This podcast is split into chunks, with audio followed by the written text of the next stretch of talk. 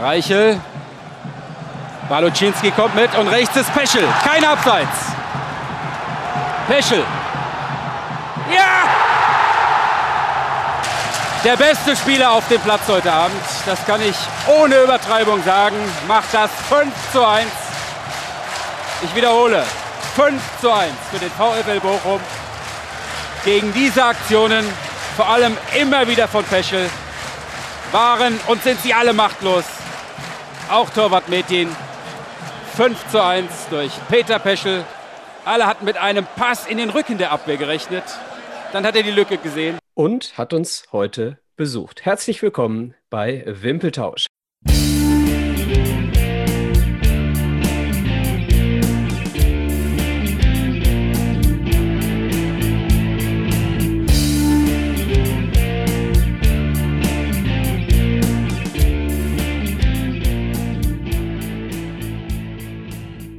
Hallo Alex. Hallo Micha.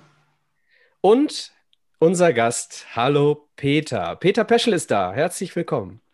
Vielen lieben Dank für die Einladung. Hallo. Kannst du dich erinnern, was es war, was wir da gerade gehört haben? Ah, natürlich, natürlich. Hast du, glaube ich, bei YouTube rausge rausgezogen. Äh, ja, ich habe es mir so in letzter Zeit auch hin und wieder mal wieder angeschaut oder irgendwo mal im, äh, bei, bei Facebook gesehen oder so, wenn es mal geteilt worden ist ja, es ist natürlich äh, immer eine super schöne Erinnerung, äh, wenn man an diese sehr erfolgreiche Zeit äh, 96, 97 äh, zurückdenkt. Für die Hörer, das war das 5 zu 1 gegen Trabzonspor in der ersten Runde im UEFA Cup 97, 98. Peter machte das 5 zu 1. Am Ende geht ihr mit 5 zu 3 in die zweite Runde im UEFA Cup, aber da kommen wir dann später zu. Ja, okay. ähm, Peter, du warst in deiner Karriere, ich würde mal sagen, fast nur bei Bochum. Du hast angefangen bei Dortmund. Ähm, wie bist du zu Dortmund gekommen? Vielleicht können wir das mal ganz kurz äh, festhalten. Ja gut, also angefangen habe ich jetzt nicht bei Dortmund, sondern äh, halt in meinem Jugendverein. Damals war es noch äh, VfL Altenbögge. Dann äh, hat der Verein fusioniert. Also Altbürger gehört zu Böen. Ich weiß nicht, ob ihr das schon mal gehört habt, wahrscheinlich in der Stauschau. Ja, ist da, kam da Kreuz da die Ecke bei Unna. Und ja, da habe ich eigentlich so meine ersten Schritte, meine ersten fußballerischen Schritte gemacht, äh, bis einschließlich zuerst, zum ersten Jahr B-Jugend. Dann äh, wurde Rot-Weiß Unna auf mich aufmerksam. Dann habe ich im zweiten Jahr äh, halt bei Rot-Weiß Unna gespielt. Das war dann die Landesliga. Das war damals in der B-Jugend das zweithöchste. Da gab es noch keine äh, Bundesliga, da war das höchste Westfalenliga. Und äh, ja, dann habe ich halt ein Jahr bei Rot-Weiß Unna gespielt und äh, dann ist Borussia Dortmund auf mich aufmerksam geworden. Bin dann das erste Jahr, äh, ja, oder habe das erste Jahr Borussia Dortmund äh, A2 gespielt. Heute heißt es ja vielleicht U18, aber gibt es ja bei vielen NLZ-Teams äh, eigentlich gar nicht. Ähm, hätte auch da bleiben können, äh, also im zweiten Jahr U19, aber habe dann äh, äh, ja, das Angebot vom VfL Bochum bekommen und ähm, ja, nach langem Hin und Her habe ich mich dann halt äh, dazu entschieden, dann halt äh, zum VfL zu wechseln. Aber das war eine ganz lustige Geschichte. Wir haben mit äh, Borussia Dortmund A2 haben wir bei äh, Meisterschaftsspielen beim VfL Bochum gespielt. Und kann ich mich noch ganz gut daran erinnern, haben wir auf dem Aschenplatz gespielt, den gibt es jetzt heute gar nicht mehr am, am, Stadion.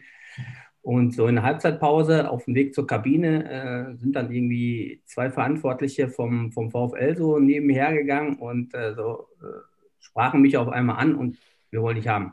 Wir wollen unbedingt, dass du nächstes Jahr hier bei uns spielst. Also total lustig. Ich wusste gar nicht, wie mir so geschieht. Ne? Ich, so, okay, ne? wusste erstmal gar nicht, was ich sagen sollte. Ja, und dann auch wirklich irgendwie äh, ein paar Tage später haben sich dann auch wirklich gemeldet und äh, ich habe mich zwar lange so, oder ich habe lange auf meine Entscheidung warten lassen, aber im Endeffekt, äh, ja, habe ich da eigentlich äh, das Richtige gemacht. Bereut hast du es wahrscheinlich nicht? Nein, auf ähm, keinen Fall. Wie man aus dem weiteren Verlauf dann gesehen hat, ja. Ja, also was halt auch so, so, so ein Punkt war, wo ich gesagt habe, okay, äh, dass ich dann halt, ich meine, Borussia Dortmund jetzt äh, zum damaligen Zeitpunkt ja, äh, hatten halt jetzt äh, vielleicht nicht so viel Geld wie heute, ne? also äh, vom ganzen Drum, Drumherum, aber die haben äh, kaum auf Jugendspieler gesetzt. Ne? Die hatten halt die Möglichkeiten gehabt, äh, halt nicht so wie Bochum, die konnten halt äh, sich auch äh, ja, gute Spieler für viel Geld kaufen und nicht so wirklich auf die Jugend gesetzt. Und das war ja dann äh, beim VfL, äh, war das ein bisschen anders und äh, das hat mich dann halt dazu bewogen, äh, den Schritt dann halt zum VfL zu machen. Waren das damals schon Scouts oder war das Reinhard Saftig, der damalige Trainer? der mich angesprochen hat, oder? Der die Entscheidung getroffen hat, da ist ein Junge, den wollen wir haben.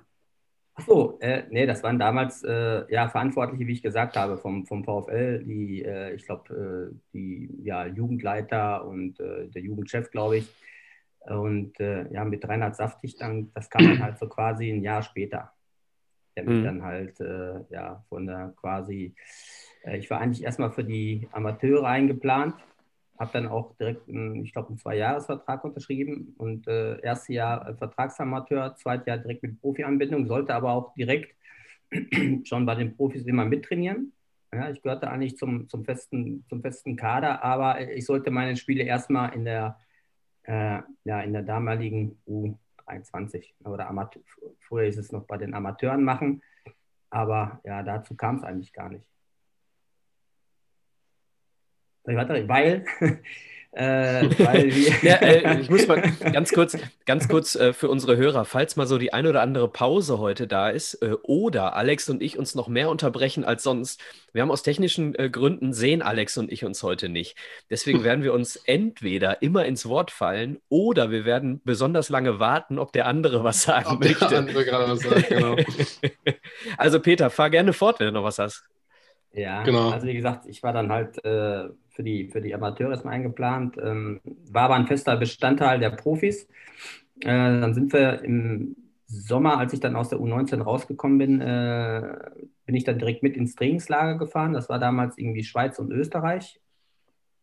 Hab dann, äh, ja, für mein Feld oder anscheinend ein richtig überragendes äh, Trainingslager gemacht und dann äh, kam es so zum ersten Bundesligaspiel. Die Zeit rückte immer näher und äh, ja, ich dachte ja, spielst halt weiter, ne, oder spielst jetzt halt demnächst wieder bei den, bei den Amateuren. Aber äh, ja, mein Glück damals war, dass äh, ja zu dem Zeitpunkt äh, einige Spieler verletzt waren. Stammspieler und äh, ja, und ich halt auch ein ganz gutes Trainingslager äh, absolviert habe und äh, mich plötzlich so auf dem Spielfeld wiedergefunden habe, so mit 18. Ne? Das war schon, das war schon äh, ja, ein Schock. genau, und dein, wenn ich richtig informiert bin, dein erstes Bundesligaspiel war gegen Borussia Mönchengladbach. Richtig. Und da ich ja sehr, sehr gut informiert bin, weiß ich auch, dass du das 2-1-Siegtor direkt geschossen hast in deinem ersten Spiel. Richtig. Da gab es auch noch mal so eine, ja, so eine Geschichte. Also irgendwie, es war ja 1990 und ein paar Wochen vorher war ja die, die WM und äh, ja, Russland war halt ja. auch dabei und so und so. Und ich glaube, Igor Belanov, kann er sein, dass er damals bei irgendwie bei Gladbach gespielt hat? Ja, ne? Das kann durchaus sein. Also der Name sagt ja, mir auf jeden Fall was. Ja. Genau, den irgendwie siehst du den ein paar Wochen vorher so im Fernsehen bei der WM und auf einmal ist das so quasi schon fast so ein direkter Gegenspieler. Ne? Also das war irgendwie, musste ich mich auch so ein bisschen kneifen und dann machst du das 2-1-Siegtor. Also das war schon, ja, wahnsinnig, da, was da passiert. Da ging sie los, die wilde Fahrt. Genau, da ging es los. Geil. Ja, ähm, ähm, ich muss da so ein bisschen vorgreifen. Ich habe nämlich noch eine Frage zu diesem ersten Tor. Ähm, geileres Gefühl. Erstes Tor Bundesliga oder, jetzt greife ich ein bisschen in die Zukunft, späterer Einzug mit dem VfL Bochum im UEFA Cup? Boah, ja, ich glaube das erste Bundesligator. Also das, wie, wie gesagt, also du hast ne, irgendwie, das war wie ein Traum, ne? Warst irgendwie gar nicht so wirklich eingeplant und dann hast du auf einmal auf dem Platz gestanden.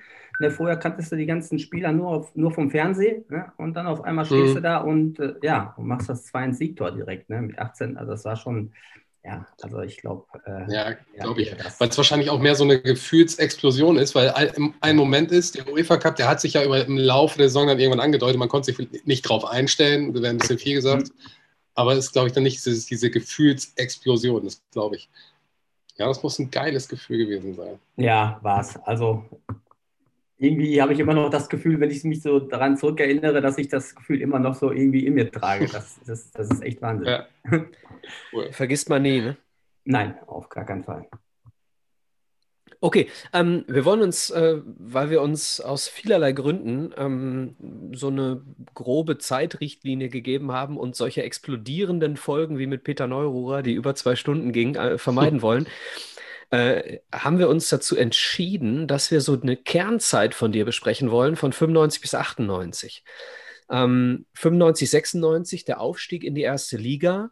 Ähm, wo du durch deine Torbeteiligung sehr, sehr maßgeblich beteiligt warst. Äh, Korrigiere mich bitte, aber ich finde, so aus dem Lesbaren äh, deiner Fußballvergangenheit äh, sind die Jahre 95 bis 98 so die, die stärksten von dir gewesen.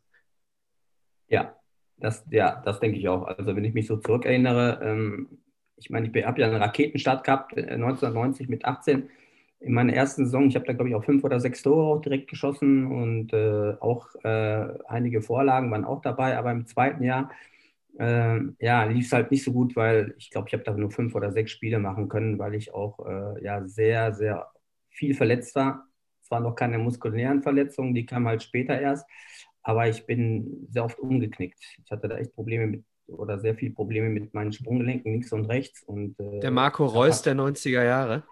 Ja, wahrscheinlich. Aber Gott sei Dank war das dann halt irgendwie nur, nur, nur dieses Jahr mit den Sprunggelenken. Wir haben das eigentlich dann äh, ganz gut in den Griff bekommen, aber das war schon wirklich ja, äh, sehr nervig und hat mich natürlich auch äh, sehr viele Spiele gekostet in meiner zweiten. Mhm.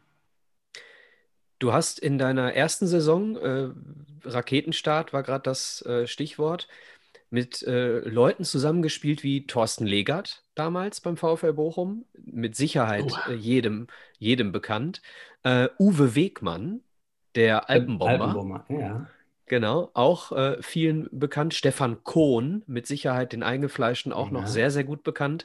Im Tor Katze Zumdick, der später dein Torwarttrainer war? Also nicht dein war Torwarttrainer? Torwarttrainer, Co-Trainer, äh, Trainer. Ja. Also Katze hat, war dann alles, alles, alles von mir schon mal. Außer Torwarttrainer. Und, und ein Innenverteidiger. Auch ein Schnurrbart. ja, genau, das stimmt. Innenverteidiger-Legende, Innenverteidiger-Legende Rob Rekas.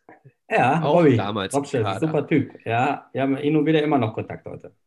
Aber auch in deiner Zeit, äh, über die wir jetzt sprechen wollen, gibt es extrem große Namen im Kader des VfL. Äh, allein die beiden Torhüter kennt man, Uwe Gospodarek und Thomas Ernst, beide äh, mit Sicherheit jedem bekannt. Aber äh, ein gewisser Max Eberl als Rechtsverteidiger. Zum Beispiel ja, in der Aufstiegssaison. Ja. Genau. Dann äh, Leute wie Philipp Tapalovic, äh, auch aus Schalke bekannt.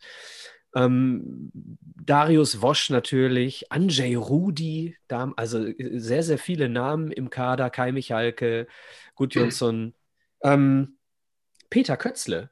Peter ja, Kötzle Peter war auch dabei, 95, 96. Ja. Weiß ich gar nicht, war der Iliray Bastik schon dabei? Ne, der kam, glaube ich, ein bisschen später. Ne? Ich glaube, der kam ein, zwei Jahre später, glaube ich, ne, der äh, Roland Wohlfahrt war dabei, Erik Winalda, Baschtürk war nicht dabei. Ja, der kam ein aber, später. Genau, der, der, müsste ein bisschen später gekommen sein, ja, genau. Ja, genau. Aber ein sehr, sehr, sehr prominenter Sturm. Ne? Also Darren Buckley mit der Holger Aden. Ja, also, ja. Das sind ja also Legenden der 90er tatsächlich. Also alle, so. die du jetzt vorgelesen hast. Also, und äh, dich natürlich eingeschlossen, Peter. Wahnsinn. Also das ist so, Micha und ich sagen das, glaube ich, jedes Mal, das ist so die Zeit, wo wir mit dem Fußball kultiviert wurden. Ähm, ja, das ist einfach, da geht einem nur das Herz auf, wenn man zurückdenkt. So. Auf jeden Fall. Und ja, gut, die Trikots, die bleiben ja. natürlich dann auch in Erinnerung, ne? Ja, die, die, die kommen natürlich auch, ja. Die Regenbogen-Trikots sind Zeit mit den Trikots. Äh, ja. Vor allem UEFA Cup, ne? Also ihr habt die Heimspiele im UEFA Cup mit den Regenbogentrikots ausgetragen, nichts in Blau. Ja, das stimmt. Wahnsinn. Die Mannschaft ist ja auch so eine, eine grundsympathische Mannschaft gewesen. Also es gibt ja, du hast ja bei jeder Mannschaft heutzutage, wo du sagst, oh, die kann ich nicht leiden, da gibt es ja immer wieder welche. Aber wenn du über Bochum in den 90ern sprichst, da sagt ja keiner, boah, also die konnte ich nie leiden. Also äh, das gab es ja gar nicht. Also es war auch so eine grundsympathische Mannschaft, fand ich. Ja, wir haben es, glaube ich, auch geschafft, so, so dieses Image von der grauen Maus eigentlich so, ja, eigentlich so komplett abzulegen, ne? weil vorher war irgendwie ja. so Vorbild Bochum, graue Maus und äh, ja, und in der Zeit dann so unter Klaus Toppmüller äh, ja, war das echt so, äh, ja, ging das so in die Richtung äh, äh von der grauen Maus weg. Ja, es war ja auch begeisternder Fußball, den ihr gespielt habt. Also das war ja super. Also. Ja, wir hatten schon, wir hatten schon richtig gute Kicker dabei, muss man auch sagen. So Thomas Stickroth hinten auch, ne, super Fußballer halt auch. Und äh, da, da hat der, äh, ja, der, der, der Doppi hat da natürlich auch viel Wert drauf gelegt. Also der hat die Mannschaft dann schon so zusammengestellt, ne, auch hinten in der Abwehr. Ne? Also der wollte da irgendwie in der Innenverteidigung kein äh, Holzbock oder so, ne, der die Bälle irgendwie nur weg, wegpölt oder wegköpft der hat da schon äh, drauf geguckt, äh, dass die auch kicken können. Ne? Also ich mhm. kann mich also, jetzt an niemanden erinnern bei uns in der Mannschaft, äh, äh, fällt mir jetzt wirklich auf Anhieb keiner ein, wo ich jetzt sage, boah, ne, der, der technische Probleme oder der konnte nicht gehen. Also wir waren echt alles, alles Fußballer. Ne? Das war schon, aber kein Legat mehr dabei. Der Toto war da, war da schon weg. Mit dem habe ich nur genau. ein Jahr zusammengespielt. Also, ah, okay ganz kurz noch, äh, Thomas Reis äh, haben wir noch nicht genannt, ähm, der auch im UEFA Cup als linker Verteidiger sehr, sehr stark an vielen Offensivsituationen und auch Toren beteiligt war. Und das unterstreicht ja das, was du sagst. Ne? Also Verteidigung war beim VfL äh, der erste Schritt zum Angriff. Ja, auf jeden Fall. Also der Thomas war damals schon sehr offensiv äh, ausgerichtet. Auch jedes Spiel, was ich da so ab und zu mal noch irgendwo äh, von uns sehe, ja, der war auch an total vielen Toren beteiligt. Ne? Da habe ich mich manchmal auch schon gefragt, ich sag, was hat er eigentlich für eine Position gespielt? Hat er jetzt wirklich links gespielt? Oder? Das sieht ja immer so aus, so links außen oder, ja, ja, ne? genau. oder halb linkes Mittelfeld oder so. Das, das gibt's doch nicht, ne? Also, äh, ja. Wir haben auf jeden Fall einen Gruß für dich. Ein Gruß von einem Mitspieler. Pesci, mein Freund, ich wünsche dir heute Abend sehr viel Spaß Denk dran, ich höre mir die Sendung auch an, erzähle also keinen Blödsinn. Und äh, vielleicht lässt sich das Rätsel ja lösen, warum du im Stadion einen Pfosten gekriegt hast und ich nicht. Das würde ich schon gerne mal wissen, Legende. Also viel Spaß und äh, ich hoffe, wir sehen uns bald. Servus. Können wir das auflösen? Warum hast du einen Pfosten und Peter nicht? Also, äh, wenn ich das zu bestimmen gehabt hätte mit diesen Pfosten, dann hätte der Peter Kötzle von mir auch auf jeden Fall einen bekommen. Also, Peter ist, äh, ja, wir haben auch heute noch Kontakt und äh, spielen halt oft noch in der Traditionsmannschaft zusammen. Und ich glaube, das ist kein Geheimnis, dass wir beiden uns auch wirklich äh, sehr, sehr gut verstehen, obwohl uns jetzt nicht so oft sehen und auch nicht täglich telefonieren aber man merkt, wenn wir uns sehen, also wir haben sehr viel Spaß, lachen viel zusammen und äh, ja, ich glaube, das beruht sich auf Gegenseitigkeit, dass wir beiden uns, glaube ich, äh, ja, da sehr, sehr mögen. Ja, also ich glaube, Peter Kötzl ist der Meinung, er ist der größere Pfosten von euch beiden. ja. Lass mal mal so stehen. Nein, ist schon super. Wunderbar. Nee, ist doch schön zu hören, dass man sich dann auch nach so vielen Jahren, ich meine, das ist jetzt auch schon 25 Jahre her, dass ihr immer noch in Kontakt steht. Wenn auch natürlich nicht im regelmäßig. Ich meine, man entwickelt sich ja weiter, man hat eine eigene Familie und so weiter. Aber das ist doch super. Also, gibt es noch ja. mehrere Fußballer, zu denen du heute Kontakt hast? Weil Peter Kötzler uns damals erzählt, es gibt wenige tatsächlich. Also du warst eine der wenigen Ausnahmen, zu denen er noch Kontakt hat. Aber insgesamt wenig. Ähm, ja, wie, gesagt, wie, ist das bei also dir jetzt, so? Ja, also es ist jetzt nicht so, dass ich, also zu, zu Kai Michalke, also wir beide waren früher auch schon immer äh, ganz gut befreundet. Äh, wir haben halt auch noch Kontakt, aber jetzt auch. Ne? Hier, so, jeder geht so sein Ding und äh, wenn zwischendurch mal irgendwas ist, dann telefoniert man auch. Äh, so Georgi Donkov zum Beispiel hm. auch noch, ne, ist für jeden auch noch ein Begriff, glaube ich, damals auch. Ja, zwei Buden gemacht im UEFA Cup, ja, genau. Genau, hat auch gut geknipst. Äh, zu, dem, zu ihm ist ja der Kontakt auch noch da. Der ist jetzt, äh, ich glaube, Co-Trainer in Sofia. Mit den äh, Pavel Hubchev ist, glaube ich, Trainer, er ist Co-Trainer, also da ist der Kontakt. ZSK? Auch, aber ich glaube, äh, nein. Die, äh, was haben wir da noch? Wie heißen die denn? ZSK gibt es noch. Ja, da gibt es ja mehrere. Media ne? ist Warschau. Ja. Levski Sofia gibt es, glaube ich, auch, ne? Kann auch sein, ja. Ja, ja ich glaube Levski Sofia, ja. Aber ich möchte mich da jetzt auch nicht festlegen. Also wie gesagt, also es ist immer schwierig. Also Kontakt ist äh, hin und wieder immer noch zu ja, alten Weggefährten da, zu Thorsten, äh, Thorsten Krach jetzt vor kurzem auch noch. Äh, ich habe so ein Online-Training angeboten und äh, der hat das dann irgendwie mitbekommen und sein Sohn spielt, glaube ich, in der U11 oder U12 bei Red Bull Leipzig. Der hat auch einige Trainingseinheiten mitgemacht und äh, so, hatten halt, so hatten wir dann halt auch wieder ein bisschen Kontakt. Ja, äh, ja Peter Kürzler haben wir gerade schon gesagt ja, aber ansonsten ist da jetzt, äh, ja, hin und wieder mal mit Thomas, Thomas Reis, ne? mal, wenn, wenn die mal ein gutes Spiel gemacht haben oder so. Oder, oh, das kommt ja in letzter Zeit häufiger vor. Ja, genau. Ne? Ah, Gott ja. sei Dank, ja. Ja, auf jeden Fall. Und äh, ja, wie gesagt, ist immer schwierig, aber äh, so Kontakte sind immer noch da. Schön. Du hast in der Zeit beim VfL insgesamt äh, über 60 Tore gemacht. In äh, 250 Spielen roundabout, 21 Torvorlagen. Hast den VfL nie verlassen. Ähm, bis dann. So, äh, so gut wie nie, ne? bis, ja, bis dann 2001 äh, irgendwas passiert ist, über das wir gleich sprechen. Äh, ähm, gab es für dich äh, nie irgendwo den Gedanken wegzugehen oder gab es das Angebot nicht, was dich überzeugt hat? Oder gab es das Angebot, was dich eigentlich überzeugt hat, du aber dem Verein treu bleiben wolltest? Ja, also da war schon äh, das eine oder andere Angebot auch dabei, aber früher war das noch nicht so in den 90ern, dass, äh, dass man dann halt so, so, so mit diesen Spielerberatern da sind die Vereine oft auch direkt an den Verein drangetreten und äh, ja, der Herr Hilpert, mit dem ich eigentlich auch immer super klar gekommen bin und auch mit den Altergehör, ich hatte ein super Vertrauensverhältnis mit denen und die hatten äh, hin und wieder mal irgendwie was gesagt, dass da mal irgendwas ist und auch Interesse besteht, aber äh, für mich kam das irgendwie nie so richtig in Frage, weil ich habe mich immer sehr wohl gefühlt. Ähm, ich wollte halt auch immer so in der Nähe von meiner Familie bleiben und äh, ja, deshalb äh, habe ich da auch jetzt nie wirklich so einen Gedanken dran verschwendet, auch irgendwo anders mal zu spielen. Jetzt haben wir gerade gesagt, die erfolgreichste Zeit von dir ist so 95 bis 98 gewesen und das dann auch die erfolgreichste Zeit des VfL. Ähm, 95, 96 aufgestiegen, 96, 97 direkt für den UEFA Cup qualifiziert und dann haben wir gerade schon darüber gesprochen, drei Runden UEFA Cup, äh, 97, 98. Gab es in der Zeit, in der UEFA Cup Zeit mal so die, äh, Vermutung oder so die leise Möglichkeit im Hinblick auf die Nationalmannschaft? Gab es da irgendwas, was da mal so ein bisschen geklingelt hat? Also wenn ich vermutet hätte jetzt in der Rückschau aus meiner persönlichen Sicht, hätte ich gesagt, Peter Peschel hat mindestens drei äh, Länderspiele gemacht. Und ich weiß nicht, warum es nicht so ist. Ja, es, es, waren, es, es waren mal zwei, aber für die, ich glaube damals äh, U19. Ha, Habe ich, okay. hab ich mal zwei gemacht. Ich war auch mal bei der U21 so bei Lehrgängen dabei. Äh, aber aufgrund diverser Verletzungen, wie ich gerade schon gesagt habe, so im zweiten Jahr äh, habe ich nicht wirklich viel gespielt. Und es hat sich dann auch schnell Mhm. ad acta gelegt. Und WM 98 äh, Frankreich, ja, ne?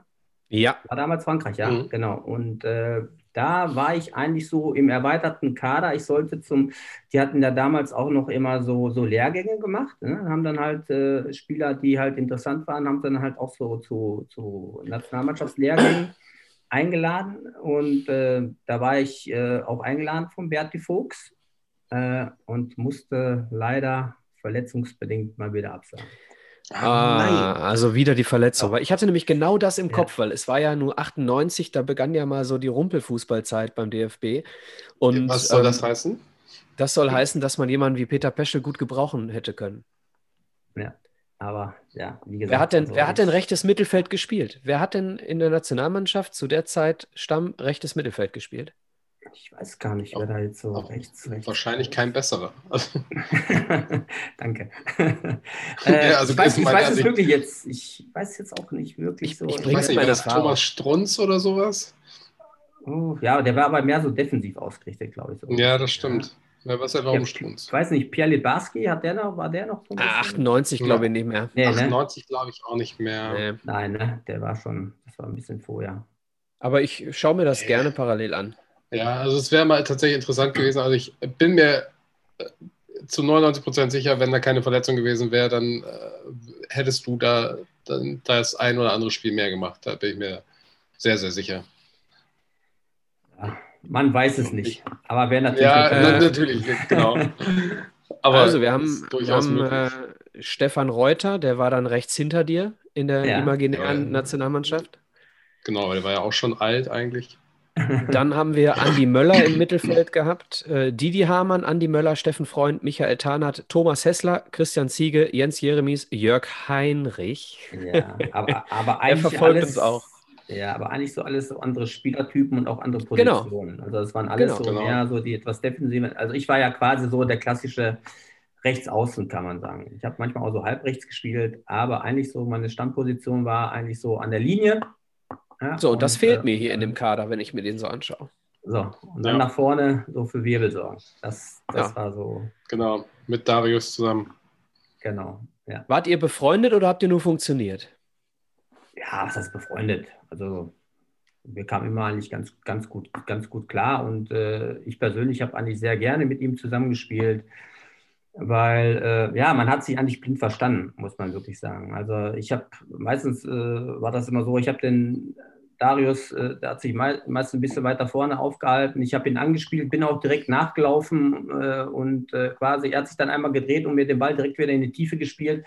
Und ich weiß gar nicht, wie viel, wie viel Mal ich da allein auf den Torwart zugelaufen bin. Ne? Also das war schon, ja, also er kannte meine Laufwege. Ich wusste auch, wenn ich ihn anspiele, was, was, was er gleich macht. Und äh, ja, das war schon, ja, hat schon wirklich Spaß gemacht, äh, ja, mit ihm in einem Team zu sein und, äh, und mit ihm auch spielen zu können, damals, zur damaligen Zeit. Ja, das hat man auch gemerkt, möchte ich bei ihm sagen. Ja. ja. noch so, wenn man jetzt noch, äh, ja, so Traditionself, äh, ja, wenn man jetzt so ein bisschen so die, äh, dann spielen wir halt auch oft in, in, ja, so in der, in der Halle und auch sehr große Turniere auch dabei, Mülheim, Dortmund und ich glaube, äh, wo waren in Lingen. So Berlin haben wir uns leider noch nicht so qualifiziert mit VfL, aber ja, da merkt man schon, äh, ja, dass das Zusammenspiel eigentlich immer, immer noch ganz gut mit, mit uns beiden klappt. Ja, wo wir gerade beim Thema sind, also Fußball, du bist auch noch sehr aktiv, ne? wie man ja auch unschwer erkennen kann, du bist auch noch fit, hast, ähm, glaube ich, drei Fußballschulen, wenn ich mich. Ja, ich habe eine Fußballschule, aber drei, drei Standorte. Ah, okay, ja, genau. Und, und bist da jetzt mehr so aktiv. Also in diesen den Profifußball zurück willst du auch gar nicht oder hast du gar nicht angestrebt? Nein, hatte ich, nein, überhaupt nicht. Als ich damals aufgehört habe, äh, ich habe zwar da mein, meine Lizenzen gemacht, also ich habe jetzt auch die A-Lizenz, aber die habe ich dann auch direkt im Anschluss gemacht, als ich aufgehört habe. Erstmal die B-Lizenz, dann die A-Lizenz.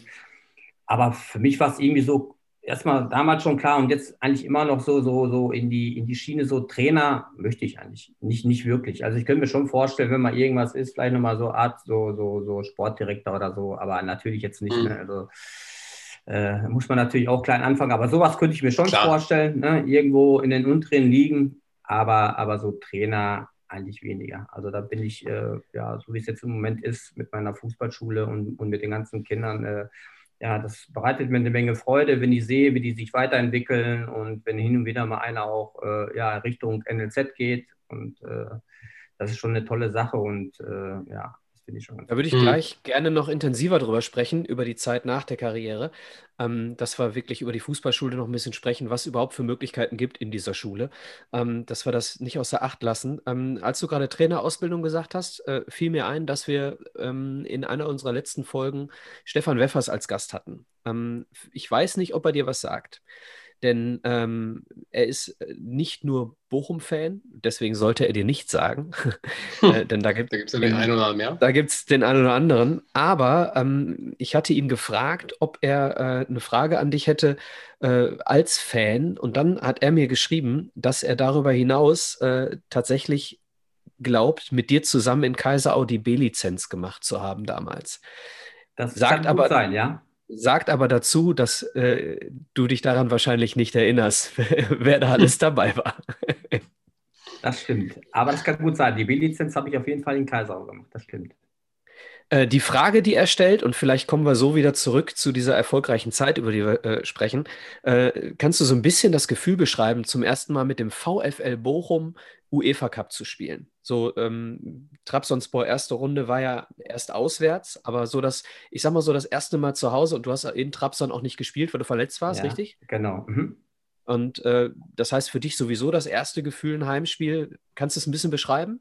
Ich meine, war natürlich ein unfassbar geiles Ergebnis auch, nicht nur Erlebnis, aber so vom Erlebnis her mit VfL Bochum gegen Trabzon UEFA Cup.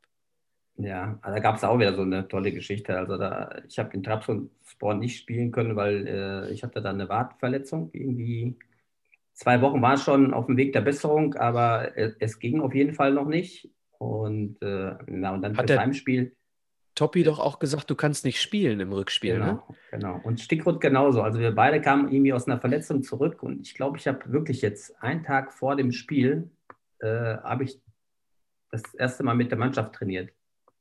Und ich war nicht so froh. Ich habe mir so gesagt, okay, ne, im Kader dabei und wenn mal irgendwas ist, ne, wirst du vielleicht eingewechselt. So.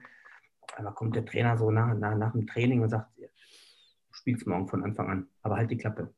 Und ich so, Trainer, erste, erste Mal Mannschaftstraining heute und egal, du läufst morgen auf, aber halt, halt die Klappe und der, und der Stick genauso. Also ihr beiden, das ist unsere Überraschung und äh, ja, ihr beiden werdet morgen von Anfang an auflaufen.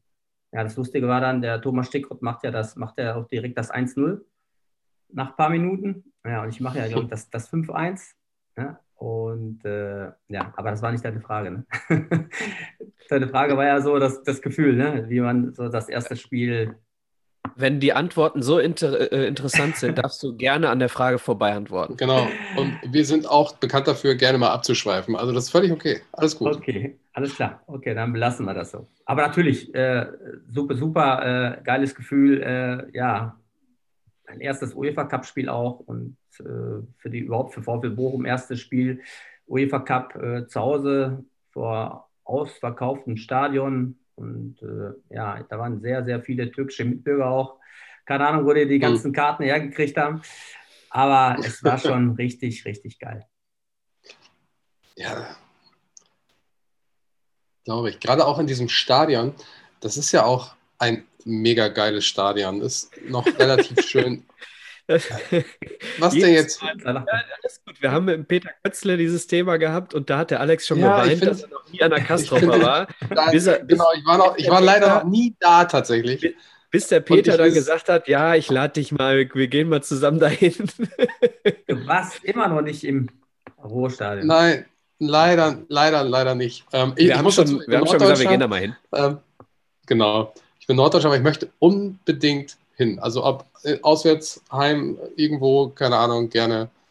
Also, ja, ja. das hat auf jeden Fall noch äh, seinen eigenen Charakter behalten. Ne? Die meisten Stadien, die sind ja jetzt äh, ja, so ja, modernisiert worden. Und, äh, und mhm. beim VfL, klar, wurde hin und wieder ein bisschen was gemacht, aber das ist jetzt noch nicht so ein ja, so ein modernes Stadion wie. Ja, es ist äh, offen, aber trotzdem total nah dran. Und das Geile in Bochum, wenn ja. ich das mal so als Fan sagen darf, ich war ein paar Mal da, ähm, ist halt, du, du stehst halt in der, in der Gästekurve ähm, und, und holst dir draußen eine Bratwurst vom Rost. Du holst dir die nicht aus einer Fettwanne, sondern du holst dir die richtig von einem normalen Typen am normalen Grill vom Rost. So dass wie früher wie, wie bei mir in der D-Jugend äh, am, am Platz, wenn du da eine Wurst geholt hast. So ist das an der Kastropper immer noch. Und das finde ich wahnsinnig geil. Wie bei dir ja. in der Kreisliga C, meinst du? genau. Ja, ähm, also UEFA Cup, drei Runden gespielt. Äh, du hast jedes Mal, wenn du gespielt hast, von Anfang an gespielt, bis auf Amsterdam Hinspiel. Da hast du mhm. die zweite Halbzeit gespielt. Ähm, ich glaube, da wollte der Toppi ein bisschen äh, defensiver auflaufen. Gegen Amsterdam. Ja, und dann habt ihr, dann habt ihr aber zumindest äh, in der zweiten Halbzeit ist nichts weiteres passiert. Ne? Also ja, in der ersten ja. Halbzeit in Amsterdam, ähm, boah, lass mich nicht lügen, habt ihr äh, 4-2 zurückgelegen zur ja, Halbzeit? Aber das, ja, aber das ist, wir haben ja erstmal 2-0 geführt nach 15 Minuten. Genau, da, da wollte ich gerade. Äh, Genau, ja. Und da haben sie bei uns also, schon auf der Auswechselbank, kann ich mich noch dran erinnern, da haben die irgendwie ihre Handys gezogen und, und haben die Anzeigetafel fotografiert, weil das keiner glaubt. dass wir mhm. nach, ja, kleine VfL Bochum nach 15 Minuten in Ajax Amsterdam 2-0 führt. Ja, Jetzt muss ich mal einmal nachfragen. Jetzt muss ich ja. mal einmal nachfragen. 1997 auf der Ersatzbank ein Fotohandy ja, ich glaube, da gab es schon welche, kam, oder? Ja, da kam, das war das, oder da kam die doch gerade, ja, ja. Ja, ich glaube ja. Zwar nicht mehr mit der Bildqualität von heute, aber ich kann mich gut daran erinnern, da wurde auf jeden Fall was gemacht. Also, ich glaube ja, jetzt das nicht, dass da irgendeiner ein Fotoapparat mit hatte. Also, so wie Litzmeier 1990. Aber, aber äh, ja. Genau, also ihr geht äh, 2-0 in Führung, äh, Thomas Reis und Thomas Waldoch. Mhm. Äh, und dann aber innerhalb von elf Minuten vier Gegentreffer. Von ja. der 34. bis zur 45. Minute. Und äh, jetzt lass uns mal ganz kurz die Namen der Torschützen nochmal durchgehen. Also ihr führt 2-0 bei einer Mannschaft, die dann durch Michael Laudrup, Michael Laudrup, Schota Avelaze und Frank de Boer zur Halbzeit auf 4-2 stellt. Das ist natürlich ein Knaller, ne? Hast du da Respekt gehabt, als du, äh, als du auf den Platz kamst in der zweiten Halbzeit vor den Personen? Ja, gut. Also man, ja, ich denke mal. Wobei du kann- kannst aus der ich- Bundesliga auch große Spieler, ne? So ist ja, ja nicht. aber ich, aber ich kannte die eher äh, als die mich, sagen wir mal so. Klar, ähm, hat man da so einen gewissen Respekt, hat man natürlich schon vor den großen Namen. Ich glaube, der äh, Van der Sar war sogar noch im Tor. Mhm. Äh, ja, da Ja, genau. einige, äh, ich glaube auch noch der. Äh, Danny Blind. Genau, genau. Danny Blind hat auch noch gespielt. Das war ja fast. Viertel der holländischen Nationalelf. Also das ist äh, Ja, Richard ja. Witschke, Trainer Genau, Morten Witschke auch noch, auch Ja. richtig, richtig geiler Zocker. Also das war schon, äh, ja, war schon ein Erlebnis. Ja, klar. hat Und die beiden De wirklich- Boers, ne? Beide De Boers, genau. Also man, Respekt war hinten, natürlich schon vorne. Ja. Andersrum. Und äh, ja, aber wenn du dann so auf dem Platz stehst, dann, äh, ja, dann schüttelst du das eigentlich ab. Oder ich auf jeden Fall immer. Im Rückspiel ähm, hast du dann von Anfang an gespielt. Und das Spiel endet 2-2. Damit war das Mhm. Ding, äh, war das Ding durch. Äh, ihr habt 2-1 geführt, tatsächlich. Und mit dem 3-1 äh, wärt ihr weiter gewesen, aufgrund der weniger äh, oder der mehr erzielten Auswärtstore. In der 70. Minute geht ihr 2-1 in Führung durch Mamic. Und äh, dann leider drei Minuten später kann man so sagen, K.O. 2-2 und äh, dann in einer Viertelstunde gegen die Mannschaft noch zwei Tore hat nicht mehr funktioniert. Ähm, aber da warst du auch schon nicht mehr am Platz, ne? Du bist in der 67. runtergegangen. Ja, und das war für dich äh, die UEFA Cup-Erfahrung. Jetzt haben wir so ein bisschen Club Brügge übersprungen. Den, den gab es Ja. auch noch in der zweiten Runde. Ja, aber nochmal was zu, zu, zu Ajax. Ich glaube, wenn wir vielleicht mit einem Tor weniger äh, in Amsterdam verloren hätten, ich glaube, dann hätten wir in Bochum, ich meine, du hast ja selber gesagt, ne? Also Dann hätte es zwischendurch 2-1 jetzt gereicht. geführt. Dann hätte es Genau. gereicht. Ja. Genau, genau. Und äh, ja, hättest du noch ein Tor gemacht, dann wäre es 3-1, dann wär, wärst du auch weiter. Äh, aber ja, so eine große Mannschaft wie zum damaligen Zeitpunkt auch Ajax Amsterdam gewesen ist, äh, ja, so quasi am Rande des Ausscheidens äh, zu bringen, äh, hätten, wir, hätten wir eigentlich äh, ja auch fast geschafft. Wie gesagt, Also für die, für die jungen Hörer, äh, Ajax Amsterdam war ja damals nicht das Ajax Amsterdam von heute, ne? War eine Richtig. richtig große europäische Macht. Ja. Ja. Alex, du ja, wolltest was sind, ja sagen? heute auch ne, sind ja heute auch eine große europäische Mannschaft. Ähm, aber damals sicherlich noch viel, viel größer. Ich wollte nur sagen, das war noch die Zeit, wo man mittwochs, donnerstags abends gerne vorm Fernseher saß. Ich weiß gar nicht, ob es noch ZDF, ARD war, die übertragen haben oder RTL schon Äh, oder was. Heribert Fassbender, tatsächlich. Ja, dann wird es wahrscheinlich in der öffentlich-rechtlichen gewesen sein. Ja, ja, ja. Ähm, ja, das waren noch große Zeiten. Da hat man sich auf Donnerstagabend noch gefreut. Ähm, jetzt läuft da ja auch immer Europa League, was im Moment nicht mehr so interessant ist tatsächlich. Aber damals, das waren noch heiße Fußballzeiten. Ja, damals Und waren glaub, es halt jeder so Deut- viele, so viele Spiele. Ne? Ich meine, heutzutage äh, so Euroleague Ja. und Champions League und so, ne? Jetzt, das ist, ist ja schon ein Überangebot. Muss man ja wirklich sagen, mit diesen Gruppenphasen. Ja, und damals hat es ja diese Gruppenphasen ja gar nicht gehabt. Ne? Da war ja direkt äh, ja, K.O.-System. Stimmt, ging gleich los in der ersten Runde K.O.-Spiele. Ja. Genau. Und mit den TV-Geldern kam dann das Melken. Ne? Ein Spiel nach dem anderen. Und dann weißt du gar nicht mehr, was ist heute für ein Tag, welches Spiel läuft heute. Es läuft eh irgendwas, ne? Genau. Ja. Kommt natürlich noch, im Moment kommt noch dazu, äh, dass du natürlich die Atmosphäre in den Stadien auch nicht mitbekommst. Also ich habe mir vor, vor zwei Jahren, glaube ich, war es, habe ich mir liebend gerne Europa League angeguckt, wenn die Fans der Eintracht Stimmung gemacht haben. Ne? Das ist natürlich auch noch ein Unterschied. ja, aber das sind auch Ausnahmeerscheinungen, muss man leider Klar. sagen. So, dann ähm, mal ganz kurz zum, zum Ablauf deiner Karriere. Mich interessiert nämlich eine Sache. Ich bin Duisburger, wie du wahrscheinlich, äh, hatte ich dir auch, glaube ich, erzählt. Ähm, du bist in der Saison 2001, 2002 dann vom VfL Bochum weggegangen. Äh, was ich sehr interessant fand, äh, zeitgleich kam die Duisburger Legende als Trainer zum VfL. Äh, Bernhard Dietz hat beim VfL übernommen. Frage: Hat die Duisburger Legende äh, nicht mehr mit dir geplant und du bist deswegen zum MSV gegangen oder wie ist das passiert? Nein, also ich habe ja mit dem Bernhard Dietz auch schon beim VfL zusammengearbeitet. Der hat ja Die hat damals, vorher schon mal äh, eingesprungen, ne? Genau, der hat ja vom Ernst Mittner übernommen. Ich glaube, nach, weiß ich, nach sechs, sieben Spielen vielleicht, vielleicht waren es auch acht, ich weiß gar nicht mehr, wie lange der äh, ja noch da war. Ähm, hat übernommen quasi bis äh, ja, Ende der Hinrunde. Wir standen, glaube ich, als äh, Bernhard angefangen hat, waren wir auf dem, glaube ich, 15 oder 16, glaube ich, am Abstiegsplatz. Und, äh, er Oktober dann über- 99 war das. ja, als er dann übergeben hat im Winter, dann äh, standen wir auf dem Aufstiegsplatz, auf dem dritten. Und dann hat, äh, weil er sich ziemlich früh schon festgelegt hat, der, der Werner, glaube ich, dass, dass er das nur bis zum Winter macht. Im Nachhinein, glaube ich, äh, äh, ja, hätte er gerne weitergemacht, aber es stand dann schon äh, ziemlich früh fest, dass der Ralf Zumlik das dann übernimmt.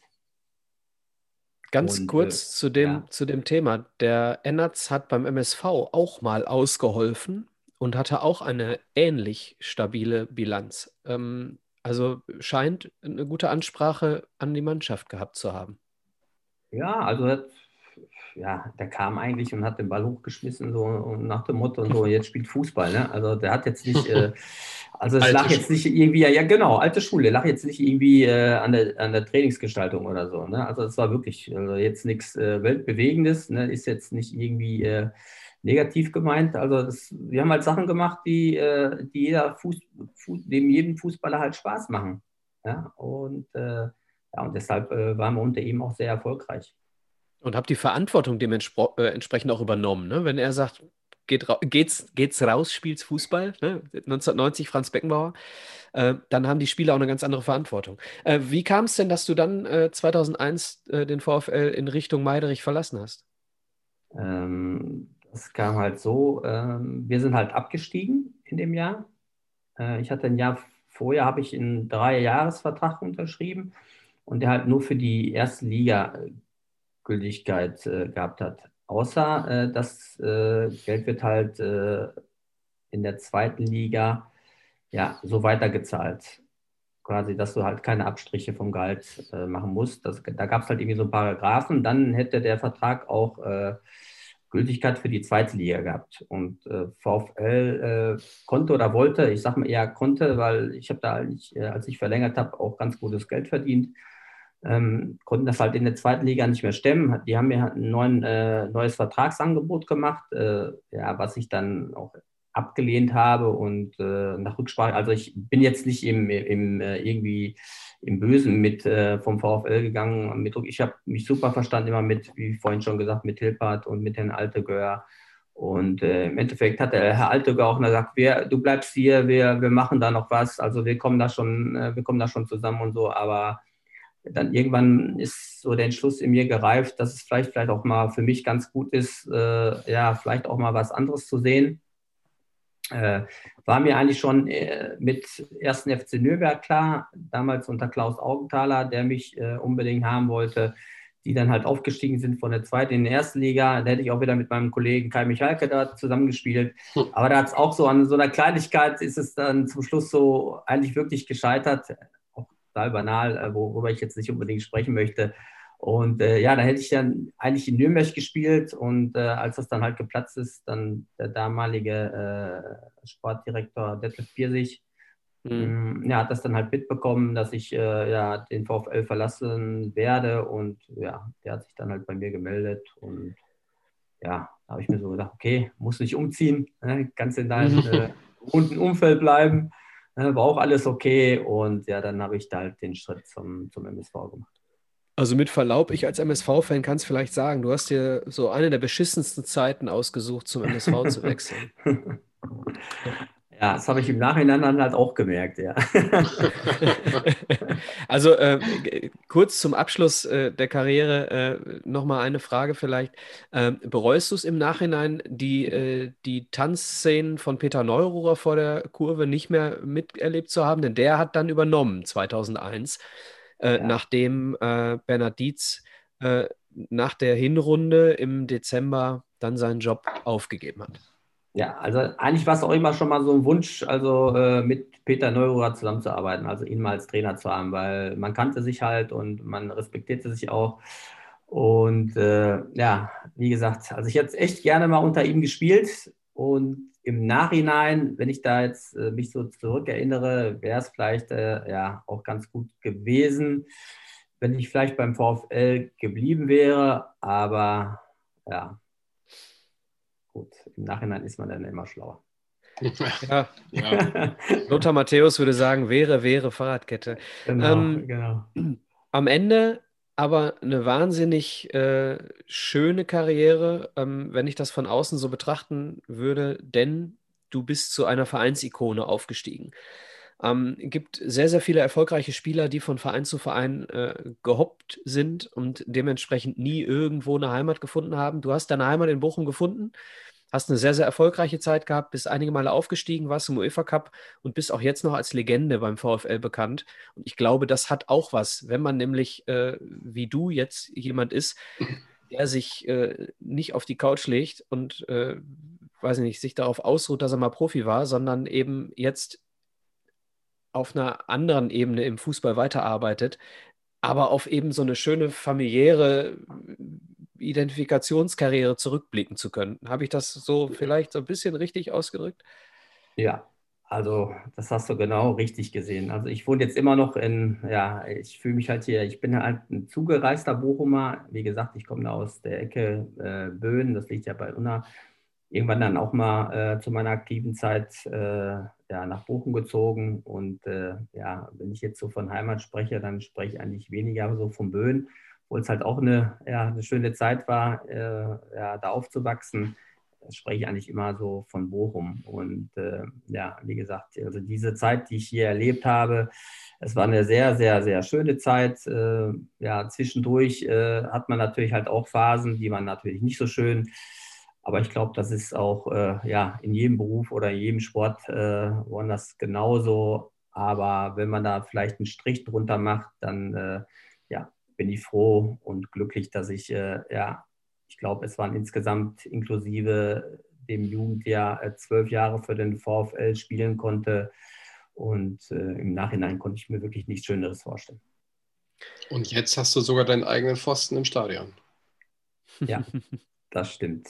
Das macht natürlich auch einem stolz ja, wenn man, äh, ja, wenn ich ab und zu mal mit meinem Sohn, äh, der jetzt, äh, ja, der jetzt auch beim VfL spielt, in der U10, äh, wenn ich mit dem da hin und wieder mal ein bisschen joggen gehe oder wenn man halt so mal, ja, so spazieren geht und dann halt an seinem, äh, ja, Pfosten vorbeiläuft, ja, das ist schon ein komisches Gefühl, ne?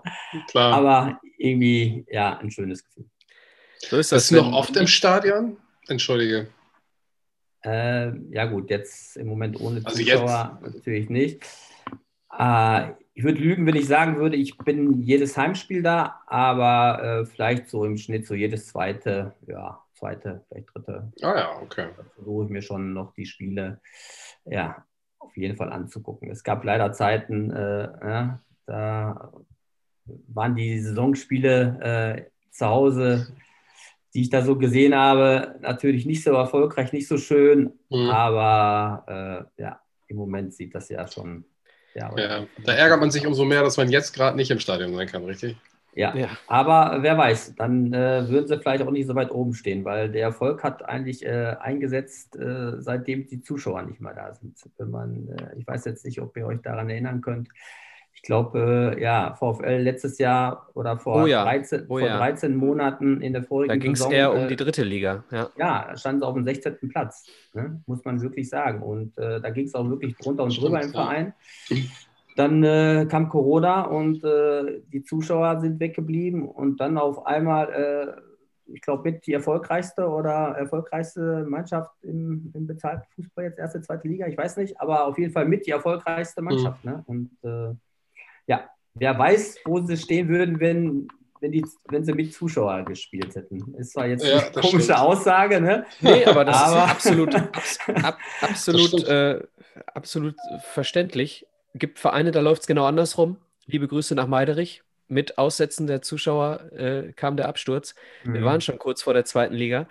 Aber das äh, soll heute nicht unser Thema sein. Ja. Ähm, Peter, zum Abschluss der äh, aktiven Fußballzeit haben wir ein paar Fragen, die du vielleicht ganz kurz mit einer schnellen Antwort beantworten könntest. Oh, Bester Mitspieler. Okay. äh, Yildiz Bastük. Bester Gegenspieler. Bester Gegenspieler. Boah, boah, boah, boah, boah. Äh, Vicente Lizarazu. Oha. Übrigens, Alex, da haben wir es wieder, ne? Da haben wir es wieder. Ja. Alex und ich haben die Kultelf, äh, die unsere, unsere äh, beste Elf der letzten 30 Jahre im Profifußball in Deutschland aufgestellt. Als eine unserer ersten Folgen. Und ich hatte Vicente Lizarazu als Linksverteidiger aufgestellt. Was natürlich stimmt, weil er gegen dich als rechten Außenspieler gespielt hat. Und Alex Ja. hat ihn auf die rechte Verteidigerposition gestellt. Ja, aber der Thema- war ja so gut, der konnte ja alles. Ja, gut, recht, der rechte Fuß war nicht so gut von ihm. Okay, aber ich weiß jetzt nicht, wie das jetzt genau geme äh, äh, gemeint war, jetzt mit äh, beste Gegenspieler jetzt aus der gegnerischen Mannschaft Schwierigster, oder nee, direkt. nee, nee, da- Okay, ja, dann, dann, ein schwierigster Gegenspieler, ja. ja, dann passt das ganz gut. Ähm, Wer war denn dein ich, beste Gegenspieler in der eigenen Mannschaft? Also so im Training, täglichen Trainingsduell. Ah. Wer ist einem da auf dem, am meisten auf den Keks gegangen? Ja, das war, glaube ich, auch der Illy. Also das, das war Wahnsinn. Wenn der den Ball hatte, der war, keine Ahnung, 1 1,65, 1,68 groß, Mhm. so kurze Beine, so eine kurze das, ja, da bist du irgendwie nie dran gekommen, ne? Und der war irgendwie Okay. auch so, so körperlich auch immer noch trotzdem, obwohl er so klein war, so immer irgendwie noch so stabil. Da konntest du irgendwie mit dem Körper, konntest du mal reintreten oder so. Der, der ist irgendwie nie hingefallen. Wenn er hingefallen ist, ist er direkt auch wieder aufgestanden. Also das war schon echt, ja, das, der, der Kleine war schon echt wahnsinnig. Okay, bevor ich die äh, letzte äh, Frage mit, äh, einer, mit der Bitte um kurze Antwort äh, vorlese, lese ich dir ein paar Namen vor. Ähm, Reinhard Saftig, Rolf Schafstall, Holger Osig, Jürgen Gilsdorf, Klaus Toppmöller, Ernst Mindorp, Bernhard Dietz, Ralf Zumdick. Ja, das. Oh ne, und Rolf Schafstall. Der fehlt auch. Genau, den, den hatte ich zweimal. Mhm. Genau. Bester Trainer deiner Bochumer Zeit?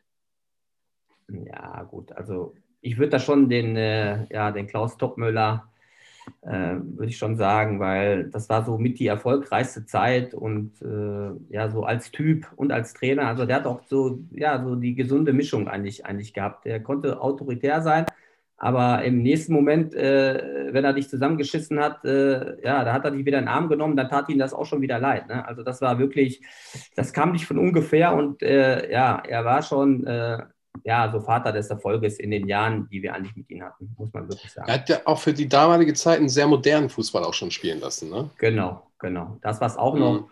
Und wie, wie ich vorhin schon äh, eingangs gesagt habe, er hat halt darauf Wert gelegt, dass wir wirklich Fußball spielen.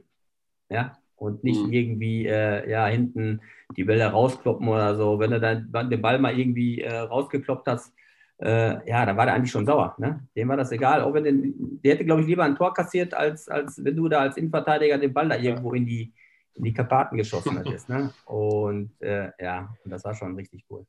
Und seit unserem Gespräch mit Peter Kötzle wissen wir, der hat jetzt eine Kneipe. Der äh, Klaus Toppmöller? Ja. Ah, okay. Ja, ich weiß, dass er immer in Riebe nicht da, wo er, glaube ich, herkommt, äh, Mhm. immer, in der, äh, immer in der Kneipe war, aber dass ihm, die, dass ihm jetzt gehört hat, das wusste ich jetzt nicht unbedingt. Die Info haben wir von Peter, genau. Sag mal, Sag mal, der Knappenkitzko, Schalke Knapp, Knappenkitzko. Knapperin. Oh, jetzt, So, da, da jetzt, freut äh, sich. Jetzt bist du rot, ne? Also äh, Peter, Peter zeigt gerade äh, ein, ein, ein Kind in die Kamera. Wir machen natürlich, äh, natürlich ohne äh, Bild hier, aber äh, ein Knappenshirt, Alex. Was sagst du denn dazu? Ja, man muss ja bei der Stange bleiben. Man muss ja irgendwie. Ja, da gibt es ja, da gibt's auch eine Geschichte zu. Ne? Wir haben, äh, was war das? 2019 sehe ich gerade, da haben wir als, äh, haben wir mit meiner Fußballschule, äh, haben wir da an diesem, äh, ja, zum ersten Mal an so einem knappen Kids Cup teilgenommen und äh, Ja. im Jahrgang 2011 haben wir den gewonnen mit der Soccer Academy. Ja, das war, Ja, das war richtig geil. Das war, Mhm. Man könnte Ja, ein keine bessere. Überleitung äh, schaffen, Ah, als ja, das, was guck. du jetzt gesagt hast. Denn unser letzter Themenkomplex heute ist natürlich deine Fußballschule. Deine drei Fußballschulen, beziehungsweise die eine Schule mit den drei Standorten. Ähm, vielleicht kannst du mal ein bisschen was erzählen. Also, sie heißt äh, Soccer Academy oder Akademie, du hast ein Shirt davon an, ähm, findet statt in Bochum, Dortmund und Recklinghausen und Mhm. wird 2000, seit 2012, habe ich recht, oder 2013? 2012, Ende 2012, im Oktober, seit glaube ich. war's, 4., 5.. 2012 von dir geführt. und ähm, du hast, äh, du machst Fördertraining, machst Elite-Training, machst Fußballcamps, machst Fußballkindergärten, also machst eine Menge für Kinder. Erzähl doch mal ein bisschen, ähm, denn ähm, Elite-Training zum Beispiel, habe ich mir mal angeschaut, äh, gilt speziell für Kinder, die in Nachwuchsleistungszentren äh, aktiv sind und die auf eure Einladung quasi ein Zusatztraining bekommen können.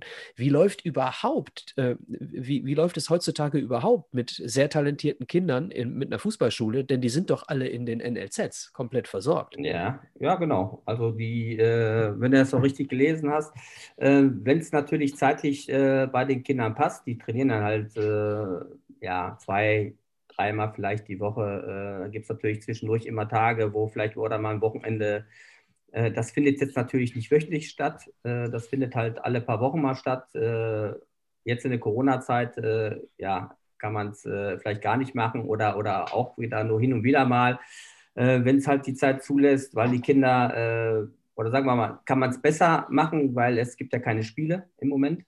Ne? Und äh, dann könnte man das auch oder kann man das halt auch schon mal auf so ein, auf so ein Wochenende legen. Also wie gesagt, also das Fördertraining, das ist dann schon, wenn es stattfindet, halt, äh, das gibt es halt öfter als, als dieses Elite-Training.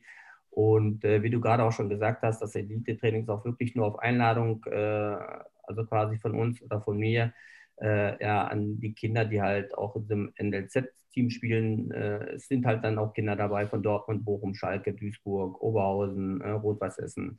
Und da ist die, Qualität wirklich schon äh, auch sehr, sehr hoch. Und äh, ja, die Kinder gehen dann immer so nach zwei, zweieinhalb Stunden super zufrieden nach Hause und äh, ja, haben alle äh, ja, richtig was gemacht und äh, ja, sind froh, dass sie, glaube ich, an dem Elite-Training alle teilnehmen können. Machst du das Elite-Training von Beginn an? Also seit 2013 dann? Nein, nein, nein. Das Elite-Training, das, äh, ja, ich bin ja so ein bisschen jetzt durch meinen Sohn natürlich ein bisschen auch reingerutscht, weil äh, der selber halt auch beim, äh, jetzt beim VfL Bochum spielt und da ist das ein oder andere Kind, äh, was bei ihm in der Mannschaft spielt oder halt ein Jahrgang drüber. Äh, man lernt sich dann halt auch so kennen und äh, die wissen halt da auch, dass, dass ich das anbiete und ja, deshalb habe ich auch einige Spieler vom VfL und auch die Kontakte dann halt auch nach Dortmund hin und ja, das kam dann halt, ja, die sind eigentlich alle so mehr oder weniger auf mich zugekommen und äh, haben das halt gehört und äh, ja, jetzt äh, habe ich da, glaube ich, jetzt auch schon irgendwie so einen äh, Kreis von Spielern. Ich glaube, ich wäre 30 oder 35 so ein Pool und äh, ja. Und wenn es dann auch irgendwie zeitlich passt äh, bei allen, dann, dann mache ich dann auch schon, schon mal so ein Elite-Training. Hast du schon mal den einen oder anderen äh, sehr, sehr ähm, verheißungsvollen Kicker ähm, bei dir unter den Fittichen gehabt, der, wo du jetzt sagen würdest, demnächst was wird oder der vielleicht schon was geworden ist? Ja, also ich habe. Äh, Ohne jetzt Namen die, zu nennen, natürlich, ne? Ja, also es sind jedes Jahr eigentlich immer, immer Kinder aus der Soccer-Akademie dabei, die, äh, die bei mir halt das Fördertraining in Anspruch nehmen. Äh, die dann halt Richtung NLZ gehen. Ne, Dortmund, Bochum, Schalke, das sind so ja, die gängigsten Mannschaften, mhm. die, äh, ne, die dann halt äh, auf Empfehlung von mir auch äh, oder auch selber entdeckt werden oder auch oft so, es halt auch so ist, dass äh, ne, dann halt auch die äh, NLZ-Mannschaften auch mal nachfragen, du hättest immer vielleicht Jahrgang so und so, hast du da irgendetwas, den wir uns mal angucken können, wir sind da auf der Suche. Und äh, ja, und dann habe ich eigentlich immer irgendetwas dabei. Klar klappt es nicht immer bei jedem. Ne? Vielleicht der eine oder andere braucht dann vielleicht mal ein Jährchen länger, aber im Großen und Ganzen habe ich da wirklich schon äh, ja, einen Pool von sehr, sehr vielen guten Kindern bei mir in der, in der, in der Fußballschule. Alex, möchtest du was dazu? Ich habe den Stift nicht gehoben.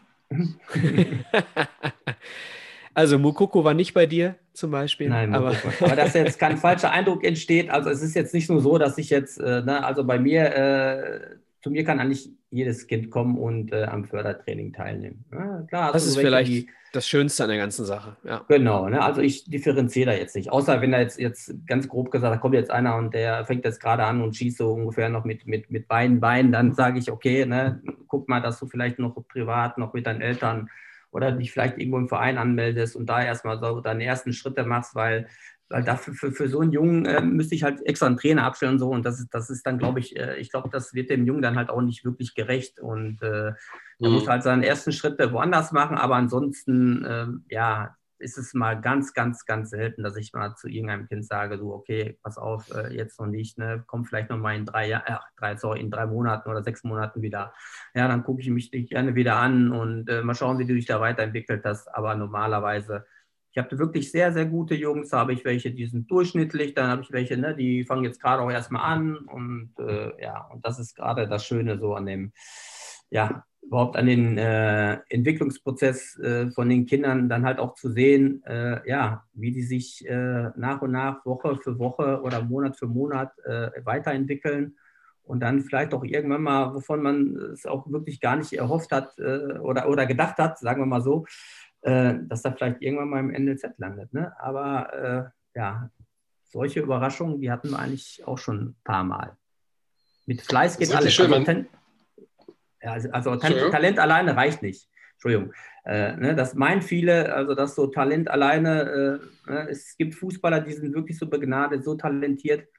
Aber äh, ja, viele vergessen dann halt auch, dass äh, Fußball auch so, ja, so, so harte Arbeit ist. Ne? Dass nur alleine das Talent, äh, ja, das, das, das reicht irgendwann dann auch nicht mehr. Dann über, überholen dich die, die Kinder, die vielleicht am Anfang nicht so talentiert waren, aber die den unbedingten Willen haben und auch ja, äh, Gras fressen, auf Deutsch gesagt. Ja? Und das, das, das habe ich jetzt schon äh, wirklich schon so häufig gesehen, dass die talentierten Kinder dann irgendwann mal von den Kindern äh, überholt werden, äh, ja, die einfach äh, ja, es mehr wollen und äh, so, so mehr Biss haben. Gibt so einen schönen Mhm. Spruch: 10% Inspiration, 90% Transpiration. Ja, Ja. ist so. Alex, du wolltest was Was sagen. gerade, genau, das, was ich gerade eben sage, ist wirklich schön zu sehen. Also, man sieht und hört es, glaube ich, auch. Dir geht wirklich das Herz auf, wenn du über den Fußball sprichst und gerade über diese Arbeit mit den Kindern auch. Das ist wirklich äh, sehr, sehr schön mit anzusehen und anzuhören. Also, probierst dem Fußball, habe ich so das Gefühl, so ein bisschen, also der dir wahrscheinlich auch sehr, sehr viel gegeben hat, ein bisschen was zurückzugeben, wenn man das so sagen kann, sehr plakativ. Ja, auf jeden Fall. Und ich denke mal, äh, ich, ich, ich will mich da jetzt nicht, äh, ich bin da nicht alleine. Ich habe ein sehr gutes Trainerteam um mich herum. Äh, Ich bin aber jedes Training, was wir machen, bin ich auf jeden Fall auch immer mit dabei und trainiere auch die Jungs. Und wir gucken auch, dass, dass jeder Trainer in jede Gruppe, die Kinder werden halt auch in Gruppen eingeteilt, dass da jeder Trainer auch mal in jeder Gruppe auch mal dabei ist. Äh, weil jeder hat ja so seine eigene Philosophie auch. Ne? Die Trainer haben bei mir auch freie Hand. Jeder darf da äh, ne, so seine eigenen Ideen auch noch mit reinbringen. Und ich glaube, da haben wir echt eine super Mischung, äh, was, was das Trainerteam angeht. Und äh, ja, und äh, ich glaube, ich, wie gerade gesagt, ich will mich da jetzt oder, oder die Soccer Academy jetzt nicht, wer weiß, wie in den Himmel loben, aber ich glaube, unsere Arbeit gibt uns recht schon, schon seit Jahren. Also wir haben echt einen super Zulauf und äh, ja, äh, wenn Corona uns jetzt nicht gestoppt hätte, äh, wäre es jetzt, jetzt, jetzt wahrscheinlich nach Corona, wenn es irgendwann mal dann wieder äh, so auch wieder losgeht. Äh, ne? Es bleiben halt immer so, äh, ja, immer erstmal wieder ein paar Kinder auf der Strecke, die dann vielleicht auch irgendwann mal auch, durch Corona jetzt halt auch ja, die Lust einfach am, am Fußballspiel verlieren. Mhm. Was ich sehr, sehr schade finde, auch nach dem ersten Lockdown, als die Kinder irgendwie so drei Monate nichts machen konnten, als sie dann wieder zurück zum Training gekommen sind, äh, ich hätte echt weinen können. Ja, viele äh, zugenommen ohne Ende, ja, drei, vier, fünf, sechs, sieben, acht Kilo. Äh, da waren wirklich, und äh, da hat mir wirklich das Herz geblutet. Da habe ich wirklich gedacht, äh, was passiert jetzt gerade hier mit, ja, mit den Kindern? Ne? Und Mhm. äh, ja, Wir sind alle drei äh, Väter. Wir wissen auch außerhalb vom Sport genau, was das äh, die ganze Situation gerade mit den Kindern macht. Ja. Ähm, Peter, äh, wir nennen sie auf jeden Fall nochmal, denn äh, vielleicht hat der ein oder andere Hörer ja auch ein Kind, was er zu dir mal schicken möchte. Es ist soccer-academy-special.de. Einfach mal reinschauen. Peter hat gerade schon gesagt, er freut sich über jedes Kind, was schon mit einem Fuß kickt und nicht noch mit beiden. ja. Okay, Alex, ich habe keine Frage mehr. Unsere Stunde ist voll. Wenn du noch was hast, bitte gerne. Nein, ich habe, ähm, also es war wie immer ein sehr, sehr schönes Gespräch. Also es hat mir sehr viel Spaß gemacht. Wir könnten wahrscheinlich auch noch weitere ein, ein zwei, drei Stunden reden, aber das ist, glaube ich, auch irgendwo nicht mehr zielführend. Ähm, nee, ich bedanke mich auf jeden Fall äh, für deine offene, ehrliche Art und man, man merkt auf jeden Fall, das Feuer in dir brennt noch immer. Finde ich echt ja. gut. Ja, ja, mir hat es auch super viel Spaß gemacht. Vielen Dank für die Einladung. Äh, Ja, und vielleicht können wir das ja irgendwann nochmal wiederholen. Vielleicht haben wir nochmal äh, irgendwelche andere Themen oder vielleicht haben wir irgendwelche Themen jetzt äh, nicht besprechen können. Also ich bin jederzeit auf jeden Fall wieder ja, gerne bei euch in der Sendung. Also wirklich. Immer gerne, wir kommen gemacht. gerne drauf zurück. Genau, also es freut uns sehr zu hören und wir werden mit Sicherheit darauf zurückkommen. Also die Themen werden uns nicht ausgehen, Peter. Ja, super. Und Alex, bei dir müssen wir echt mal gucken, dass, ne, wenn es dann wieder losgeht, irgendwie mit Zuschauern, dass wir dich dann noch irgendwann mal ins, ins Ja, sehr gerne, sehr gerne. Also ich bin, ich bin der Letzte. Das kann doch nicht sein. Also wir sind, nee, wir sind ja schon. Also das, das kriegen wir auf jeden Fall hin, das verspreche ich dir. Der Peter hat es wir sind ja auch schon versprochen. Genau, dann, äh, wir sind ja schon lose. Geil, wir sind ja schon da lose, wir sind ja schon lose verabredet mit Peter Kötzle freitagsabends ja. danach noch, und danach noch ins Bermuda-Dreieck. Vielleicht schließt du dich einfach an, Peter, und dann ja, machen wir mal eine große Runde noch. Ja, das, das machen wir auf jeden Fall. Ich bin sehr, sehr. Ja, das wäre geil. Also, da würde ich mich richtig drüber freuen. Dann mit zwei Bochumer Legenden, das wäre ein Traum. Also, ja, ähm, also wie gesagt, also mein Wort habt ihr, wenn es mal wieder, äh, dann, wenn es dann irgendwann mal wieder soweit sein sollte, dass äh, ja, Zuschauer äh, im Stadion zugelassen werden und man auch wieder im Bermuda-Dreieck ein bisschen äh, ja, feiern kann, dann machen wir das auf jeden Fall. War geil. Also ich habe gerade ein riesiges Grinsen im Gesicht für die Hörer, also ihr könnt es nicht sehen, aber also, das werde ich heute Abend noch nicht aus dem Gesicht kriegen. Die, die, Hörer wissen ja spätestens, spätestens seit der Peter Kötzle-Folge, dass du in den 90ern auch ein kleiner Peter Peschel, ähm, äh, was hast du, wie hast du dich genannt? Äh, Fanboy was? Ja, also ah, habe ich, hab ich, äh, hab ich in der Folge mit Peter Kötzle tatsächlich zugegeben, wollte ich jetzt hier nicht so sagen. Ah, unangenehm ja, auch, freut mich zu hören, freut ja. mich zu hören. Sehr ja, schön. ist aber auch tatsächlich die Wahrheit. Ja. Ah, okay. Ja, dann, darauf trinken wir erstmal ein. auf, auf, jeden Fall. Aber, aber Fall. ich weiß auch nicht, wie es bei euch mit Alkohol aussieht. Also mit mir kann man jetzt nicht ganz so viel Spaß haben. Also so Radler oder ah, so. Das, das, das so wir können auch ohne Alkohol Spaß. Ja, okay. Wir ja, können auch pass auf, ja, als Radler ist bei mir leider nicht drin. pass auf, ich habe ich hab da okay. einen, einen ganz schönen Vorschlag. Wir machen das zu viert. Wir nehmen den Peter Kötzler mit dazu. Ihr beiden trinkt Radler, Peter Kötzler und ich trinken dann ordentliches Bier. So machen wir das. Ja, das passt, glaube ich, ganz gut. Da wird der Peter sich auch freuen. Ja, das kriegen wir hin, auf jeden Fall. Ja, Alles geil. Äh, Freuen wir uns Peter, sehr.